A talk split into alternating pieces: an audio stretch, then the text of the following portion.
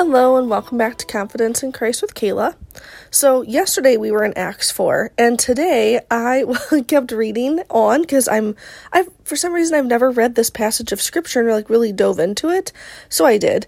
And now I want to read you a verse that's down just a little bit farther. So, we're in Acts 4, and it's verse 22, and it says, For the man who was miraculously healed was over 40 years old. Now, if you remember from yesterday, we were talking about Peter and John. They were before the Sanhedrin. Um, Peter had just got done uh, doing his big kind of sermon, done healing people, and um, so the Sanhedrin pulled the pulled those two aside and they're like listen like what the heck? They could tell they had been with jesus. And if we read um, the verse before so verse 21 says after further um, threats they let them go. So basically the sanhedrin threatened peter and john like hey don't be talking about jesus anymore and they threatened them a little bit and then they let them go because they could not decide how to punish them because all the people were praising God for what had happened.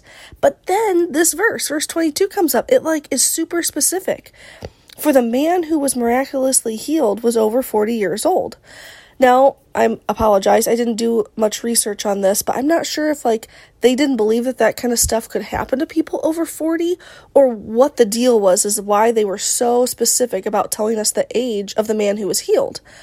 But I would love to offer that to you. I don't know if you're 40 years old or older or if you're younger, but look at that. It doesn't matter what age you are, whether you're young, middle aged, old, whatever you consider that to be, miraculous things can happen no matter your age. It says miraculously healed. Are you waiting for a healing? Are you waiting for an answer from someone? Maybe for a relationship to be mended, for um, that job that you've just been waiting for, like the blessings of God to just pour out on your life, and you're like, when is this going to happen? We don't know from these verses how long this man had been ill. We it doesn't tell us. We just know that he was miraculously healed and he was over 40 years old. So, here's my thought process. Maybe this guy had been sick for 40 years. We've heard 40 somewhere else. Remember the 40 years in the desert?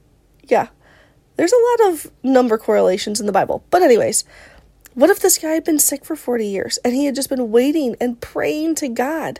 And God had him in that position so that when Peter and John came to tell others about him, this man not only could be healed, but God could be glorified through it. I know waiting isn't fun at all. I know that the pain and the heartache and the worry and the anxiety are just downright nasty and unbearable at times. But the Lord does miraculous healings. He has a miraculous healing plan for you. And as hard as it is to be patient, please find peace in God dig through the scriptures, listen to him, and wait on his perfect timing. Because if this man wouldn't have been healed right then and there, God would not have been glorified in that way through him.